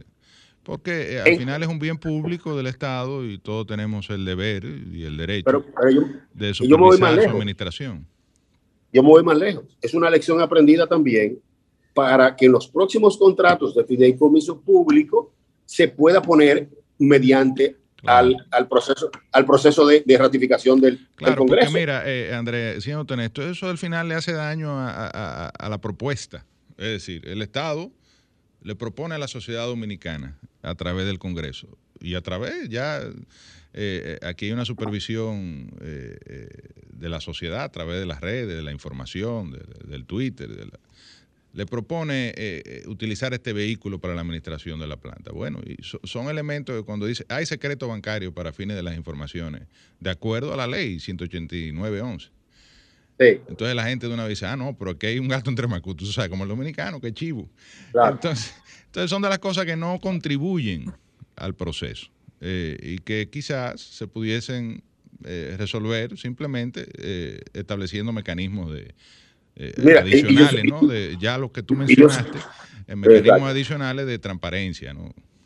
Claro. Entonces, en, en ese contexto, eh, vuelvo y digo, está súper súper regulada, se puede mejorar, estoy claramente, soy perfectible, se puede mejorar y soy de los que está en el, en el incluso en la, en la comisión proponiendo una, una, un robustecimiento de la figura. Pero es bueno recalcar que, eh, que la legitimidad ya desde el punto de vista del, del mecanismo no es que estamos, no es que esto es diferente a, a RD Vial y los otros. O sea, los otros también tenían ese, ese complejo. Entonces, claro, es bueno claro, ponerlo en ese contexto. Claro. Es bueno ponerlo en ese contexto para, para, no, no decir, no, que aquí se está utilizando, no. Eso, eso, eso está en todos los otros. Entonces, el otro tema eh, que, tú, que tú mencionabas también, del tema de los, eh, del poder del comité técnico. Fíjate, los fideicomisos públicos eh, han tenido la característica de ellos establecer una especie de una gerencia compartida o un consejo de administración. Que en todos los fideicomisos públicos anteriores, incluyendo, como te digo, Ciudad Juan Bosch, incluyendo el de FITRAM, el de el FIMOVIT, que es un fideicomiso de transporte del, del incluso del, del, gobierno pasado, eh, RD Vial también, tienen un consejo de administración que se llama Comité Fiduciario, Eso, pero es un consejo de administración, ¿no? Es que tiene la responsabilidad de la operación de ese fideicomiso. Como te decía anteriormente, nosotros tenemos la, el mandato de ley de administrar el fideicomiso para que ese fideicomiso se maneje con los niveles de, de transparencia y los niveles legales que, que, nos confiera la ley. Pero el día a día, o sea, la toma de decisión en cuanto a la operatividad es responsabilidad de ese comité fiduciario. La diferencia que ahora ese comité fiduciario tiene nombre y apellido. Por eso es que la gente dice, ¿por qué está en el contrato? Es que anteriormente también estaba. Lo único que aparecía era que el presidente de este comité fiduciario va a ser tal ministro y los otros miembros va a ser tal ministro, tal director, etcétera. Ahora llama la atención, ¿por qué? Porque ha sido el primer fideicomiso que por su naturaleza, vuelvo y repito, por su naturaleza, amerita de una administración lo menos vinculada posible al tema político, porque es una, es, un, es una empresa con carácter incluso de competencia en el mercado. De todas maneras, yo soy de los que cree que el presidente de la República, en las atribuciones que le confiere el artículo 128 de la Constitución de la República, podrá y yo y el propio eh, texto del contrato que, claro, que yo he leído, claro. porque aquí también hay mucha gente que habla y opina sin leer, eh, lo digo. De, eh, de, no, eh, en todos los lados, porque tú lo leíste y lo leyeron los que están involucrados, pero hay gente lo, también. Lo leí, lo leí y lo firmé. Lo leí y lo firmé. Eh, Tengo que ser responsable de eso. Lo leyó el ministro de, de, de Energía y Mini y demás, pero del lado del gobierno y del lado de la oposición hay mucha gente que habla sin leer. Eh, que es, una, un, problema de los dominicanos. Eh, eh, nos gusta dar opinión sin ir a, a, al tema. Por ejemplo, cuando se hablaba de la privatización, el mismo, el mismo contrato dice que al final de los 30 años el, el activo retornará a propiedad del Estado Dominicano y dice incluso bajo la titularidad de quién, del Ministerio de Hacienda. El Ministerio de Hacienda. El que lo lee se da cuenta de que realmente es una gestión por 30 años con un límite de tiempo y evidentemente en ningún lado aparece que se puede vender. Ahora, explícame que es otro tema que ha generado debate y es por donde mucha gente ha dicho que se va a vender la planta, la figura del fideicomitente adherente y hasta dónde llegaría y cuál es su papel. Muy bien, mira, es una figura que aparece en todos los fideicomisos de utilización internacional eh, y aparece en los fideicomisos anteriores aquí, tanto públicos como privados. Pero claro, esto ha generado, eh, por lo que, lo que le infiere Punta Catalina para el país, eh, para el sector económico y político, esto ha generado entonces que la gente comienza a ver cosas que, que no veía en otros. El fideicomitente adherente no es más que aquel que aporta capital para el mejor desenvolvimiento del fideicomiso, pero nunca será, eh, nunca será eh, o compartirá o tener, tendrá beneficio del fideicomisario. Como yo te decía al principio, son tres componentes, ¿no? El componente del fideicomitente que aporta, la fiduciaria que lo administra, y el dueño final de esos beneficios, o sea, el dueño real, es el fideicomisario. Entonces, el fideicomitente adherente lo que tiene es la capacidad de poder decir cómo se va a administrar, pero nunca será el dueño. En el caso del Estado Dominicano y de los fideicomisos públicos, se da que el fideicomisario, el fideicomitente, pudiera ser también, y es el, el, fideicomisario. Pero fíjate que aquí se utiliza el fideicomitente 1, que tiene, que, tiene los bienes, pero no tiene vocación de administración de, del, de dinero, que es otro ministerio. Entonces, ¿qué pasa? Vamos a poner el ejemplo de algo que te confiere y que yo sé que tú le estás dando todo el apoyo, porque es el, desarrollo turístico de la zona por la cual tú, legislas, que es el fideicomiso. un poquito después, eh, ya cuando de Pedernales. De Pedernales. Correcto. Entonces, ¿qué pasa? El fideicomiso de Pedernales, que nosotros lo administramos también, tiene la figura y más lejos, la está utilizando la figura. Porque ¿qué resulta? Que cuando se crea ese fideicomiso, ¿no? El la Dirección General de la Alianza Pública Privada, que tiene por mandato la, la, promoción de ese, de, ese, de, ese, de ese bien, de ese fideicomiso, de ese proyecto, no tenía dinero en el presupuesto para hacer los estudios que necesitaba para el todo que la preinversión. Estamos hablando del desarrollo de un destino turístico que se espera que haya 14 mil habitaciones, es un destino turístico de una inversión total en, el, en los próximos cinco años de 2 mil millones de dólares. Entonces, el presupuesto no lo tenía y necesitaba hacer todo lo que venía haciendo. Hacer los estudios, el master plan, el hacer los estudios, el master plan, exactamente, todo ese tipo de cosas. Eso lleva mucho dinero. ¿Qué se hizo? El Banco de Reservas actúa y aporta 5 millones de dólares a través de la tenedora reservas, una empresa que puede aportar. ¿Por qué? Porque si hubiese sido el banco, entonces entraría dentro de las normas prudenciales desde el punto de vista de crédito algo que no tiene flujo y que no tiene mm, eh, eh, aportes en el presupuesto, ¿cómo tú lo justificas desde el punto de vista del crédito? Para, para que tu audiencia lo entienda, es que el banco de reserva, ningún banco le podía prestar a ese, a, ese fideicomiso. Primero, ¿por qué? Porque la tierra no habían pasado y no han pasado todavía al fideicomiso. Por lo tanto, tú no tienes garantía. Si tú vas a coger garantía en base a esa tierra, tendría que pasar por el Congreso y eso se convierte en deuda pública. Y entonces, ¿qué hace el, el, fideicomiso? Le dice Banco de Reservas a través de su tenedora, dame un aporte y yo te doy una participación fiduciaria, mi garantía es que tú seas fideicomitente adherente. Incluso lo que dice el, contrato es una intención de aportar la parcela, que creo que es la 125A, si, no me, si mal no recuerdo. Sí, La parcela donde están las tierras de, eh, sobre todo la parte de, que lo que se quiere Cabo Rojo. primero es Cabo Rojo, básicamente, entre la cueva de los pescadores y, Pedernales. Es correcto. Correctamente. Entonces, en lo que llega ese dinero, el Estado Dominicano, a través del fideicomiso de Pedernales, dice, no nos vamos a parar, esto es un desarrollo demasiado importante, ¿cómo buscamos dinero? Yo busco a alguien que sea, que yo le dé una participación fiduciaria mediante el fideicomiso, fideicomitente adherente, que le dé la, que le dé esa empresa la garantía y que lo tenga en, en, en, su, en sus eh, estados financieros. Dice, ¿de dónde está ese dinero? Ah, este dinero está aquí. ¿Y dónde está mi, mi prueba? Como mi recibo, para que la gente lo entienda. Tu recibo es que tú eres fideicomitente adherente para tú dejar de ser fideicomitente adherente, tú tienes que recibir en un tiempo determinado, cuando entre la inversión privada o cuando entre más inversión, entonces recibe el dinero y sale ya como fideicomitente adherente, porque la vocación no es tener esa participación ahí. Entonces, una vez reciba, va a recibir eso en base a una prima, 5 millones de dólares, con un, con un 3% anual. Entonces, ese, ese tipo de préstamo que es participativo, que no es un préstamo formal, se convierte en fideicomitente adherente. Tú dirás, bueno, pero que Punta Catalina no lo necesita. Sí, perfecto. Pero cuando tú eres legislador o cuando tú promueves una figura, tú tienes que dejar abiertas las posibilidades del financiamiento que en un momento determinado tú la necesitas. ¿Por qué? Tú dirás, bueno, eh, el gobierno dominicano toma la decisión en cinco años de hacer una reconversión la gran natural, pero además una ampliación porque se está quedando corto la inversión y necesita esa energía recibe un fideicomitente adherente, vamos a ponerlo de, de ¿no? Ese fideicomitente adherente aporta eh, flujo de caja o aporta capital o aporta tal cosa y se pone, pero nunca será parte del beneficio final porque el beneficio final está circunscrito a el, el fideicomisario que es el Ministerio de Hacienda. Por lo tanto, yo tengo participación de esa manera que tú me dirás, bueno, pero que ahí se malinterpreta, que no se necesita. Bueno, mira, ¿tú sabes qué? Se puede prescindir de eso para hacerlo. Si eso, si eso tiene resistencia, se puede prescindir.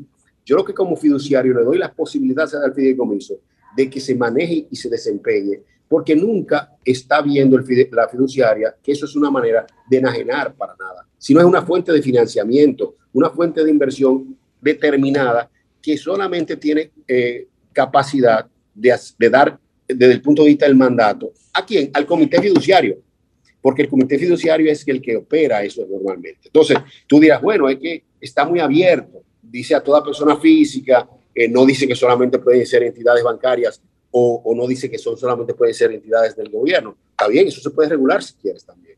O sea, nadie está diciendo de que eso no se pueda atender. ¿Por qué? porque los fideicomisos tienen la facultad de que tú puedes hacer adendas en la medida que las cosas van cambiando, como, como tiene el, el fideicomiso Pedernales, que también llegó una adenda además del contrato.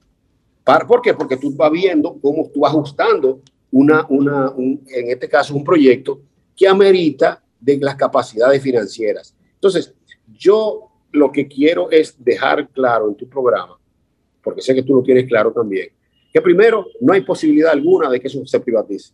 O sea, incluso no ha habido eh, ningún tipo de, de, de, antecedentes, tanto nacionales como internacionales, de un fideicomiso público que haya pasado a privatización. Al contrario, en México lo que se está planteando es eh, eh, que, eliminar los fideicomisos para que vuelva a la propiedad estatal, digo, por un tema de, del, del, del, del, corte ideológico del gobierno del presidente López Obrador. ¿no?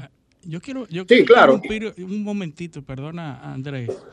Eh, sí yo creo que la, la, la, decisión de estructurar este fideicomiso de Punta Catalina es una reivindicación de la importancia de la construcción de la planta Punta Catalina totalmente, y de su valor. Totalmente. Y de su valor. Ahora, despejado el tema de una posible enajenación, eh, el celo de la sociedad ante ese valor es eh, el tema de, de la operación y la transparencia. Nosotros hemos sido en este programa coherentes en denunciar y, decir la retranca que significa la ley 34006 para el, para el Estado, que lo hace ineficiente, que, que, le imposibilita muchas, muchas cosas en la operación del Estado y hemos propugnado porque se revise la, la ley 340 que es de compras y contrataciones, porque eso provoca mucho, mucho problema en, el, en, el, en la operación del Estado. Y, pero la intención es buena, la intención es de que haya transparencia en el manejo público, en el manejo de los fondos públicos y combate a la, a la corrupción. cuando se, cuando se estructura este esquema de fideicomiso en Punta Catalina, ya no hay que cumplir desde el punto de vista del Estado con la ley 34006. Pero eh, la fiducia como estructura está regulada y bien regulada. ¿Cómo va a compensar esta estructura esa necesidad de transparencia de las operaciones? ¿Cómo se piensa compensar para que el público tenga la, tranquilidad de saber que las contrataciones, que las compras, que lo que se hace ahí corresponde al mejor, a la eficiencia de, la planta? Bueno, lo primero es que te diré, ahí hay un, tema interpretativo con relación a la 340. Yo creo que sí, esa, eh, la, la, 340 puede regular el fideicomiso. Y te digo por qué. La, la, ley 340 llama a la Dirección General de Compras y Contrataciones a proponer reglamentaciones. Entonces, dice bien claro que eh, los regímenes especiales, en este caso el fideicomiso es un régimen especial que no está no está configurada la 340. Claro, porque los fideicomisos estaban después de la 340. Si tú te pones a ver la propuesta de modificación de la ley que está haciendo la Dirección General de Compras y Contrataciones, hay dos, dos capítulos enteros que hablan del tema del fideicomiso, incluyen dentro del régimen especial. Porque recuerda que la, la ley, 8, la, ley eh, la ley de fideicomiso, que era 189-11, o sea, que fue en el 2011, está, está después. Por lo tanto, no prevé esa ley, pero sí prevé que cualquier régimen especial lleva una, reglamentación especial que una vez aprobada por la Dirección General de Compras es ratificada mediante decreto. Por lo tanto, ¿qué es lo que se quiere? Que esa reglamentación sea, y lo que se quiere no, que ese es el compromiso, y es el compromiso que estamos utilizando para, las otras, para los otros fideicomisos. Porque en el fideicomiso Ciudad Juan Bosch, las compras que hace el Estado o el proceso de licitación y todo el proceso de, compras y licitaciones de, de Ciudad Juan Bosch es una reglamentación especial. O sea, ese antecedente está. Y entonces aquí llama la atención, estamos hablando de una gran cantidad de compras, de unas compras impresionantes que tú necesitas que ser eficientes. correctamente. Entonces, no es lo mismo una persona, y, yo sé que fue ministro, que sabe que cuando tenía que cambiar un aire acondicionado podía durar seis meses, a tener... comprarlo caro. Sí, cuidado. Exacto, cuidado. Entonces, durar seis meses sin cuidado, entonces un aire acondicionado, imagínate tú que se da una, una pieza de emergencia y tú tengas que comprar eso de emergencia o si no se, paga el país. Entonces, aquí, aquí hay que tener una conciencia de dejar dicho de que la transparencia no tiene nada que ver necesariamente con la eficiencia. Y eso es que todo el que administra, administra público y privado lo sabe. Entonces, ¿qué pasa? Lo que hay que crear esa reglamentación especial que esté dentro de la 340 y que, estoy de acuerdo, que los procesos de compra ya, eh, puedan ser auditados luego por, el, por la, Dirección General de, de Compras y Contrataciones. Pero me voy más lejos. Es que en el mismo acuerdo de operatividad que tiene el Fideicomiso Punta Catalina está descrito la, que en la página web va a tener un portal donde van a estar transparentes todas las transacciones desde el punto de vista de compra. Pero eso no quiere dejar dicho de que va a haber que va a ser la misma forma de comprar de un ministerio, de las Fuerzas Armadas o de, o de un ayuntamiento que de Punta Catalina, porque no debería ser así. Entonces, e, e, en ese contexto yo quiero dar dicho de que en ningún momento se pierde lo que son los principios generales y abiertos de la 340 que están ahí, que son la transparencia, que son la eficiencia y la eficacia. Esos tres elementos, sobre todo el de transparencia y el debido proceso, tienen que estar descritos en el reglamento. Y eso, cuando tú hablas de transparencia y son el principio fundamental de la 340, tú tienes que tener los principios básicos del proceso de compra y dejarlo ahí bien claro. No, y, son, y, son, eh, principios que están en el contrato, es decir, eh, eh, reiteradas veces se plantea que el fideicomiso operará bajo los principios de transparencia, eficiencia, buena administración, que son los que regulan los lineamientos de una buena administración pública, que además es un derecho fundamental de los ciudadanos, que haya una buena administración pública. en este caso es un bien público del dominio privado que está siendo operado bajo un vehículo eh, que lo que busca es evidentemente eficientizar eh, la gestión. Andrés, eh, no tenemos tiempo para más, queremos agradecer gracias, de verdad. tu participación, tus importantes aclaraciones y explicaciones. no hay dudas de que estamos en un momento de ir madurando esta figura del fideicomiso y el fideicomiso público yo, en sentido general como figura, lo promuevo. Entiendo que hace falta una legislación que regule más elementos, por ejemplo, de transparencia, que la gente siempre, sobre todo en la época que estamos viviendo, y eh, sé que pronto veremos una legislación en este sentido que pueda eh, contribuir a que se multipliquen eh, estas figuras que al final de cuentas benefician la buena administración y sobre todo la preservación de los bienes públicos, porque hay que entender eso. El fideicomiso tiene como fin la preservación del bien público.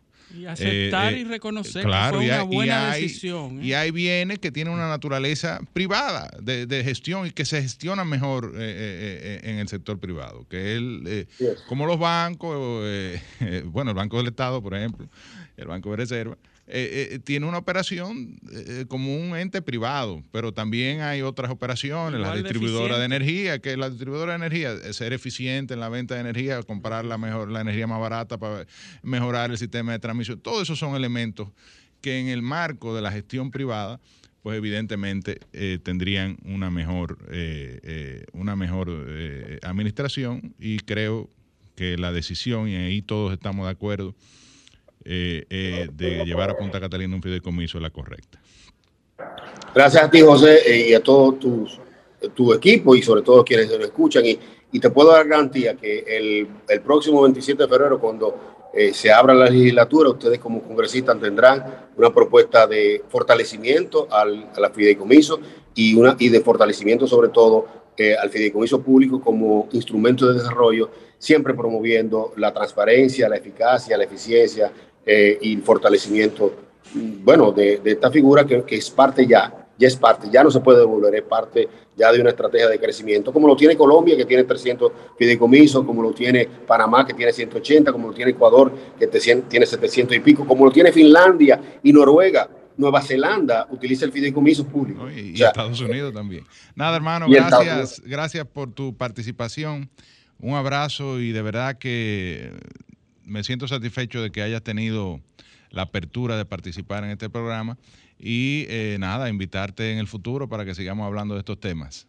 A ustedes, amigos, no me resta más que darles las gracias de eh, seguirnos en este paneo semanal de este día sábado. Hasta el sábado que viene. Así es. Paneo, paneo, paneo.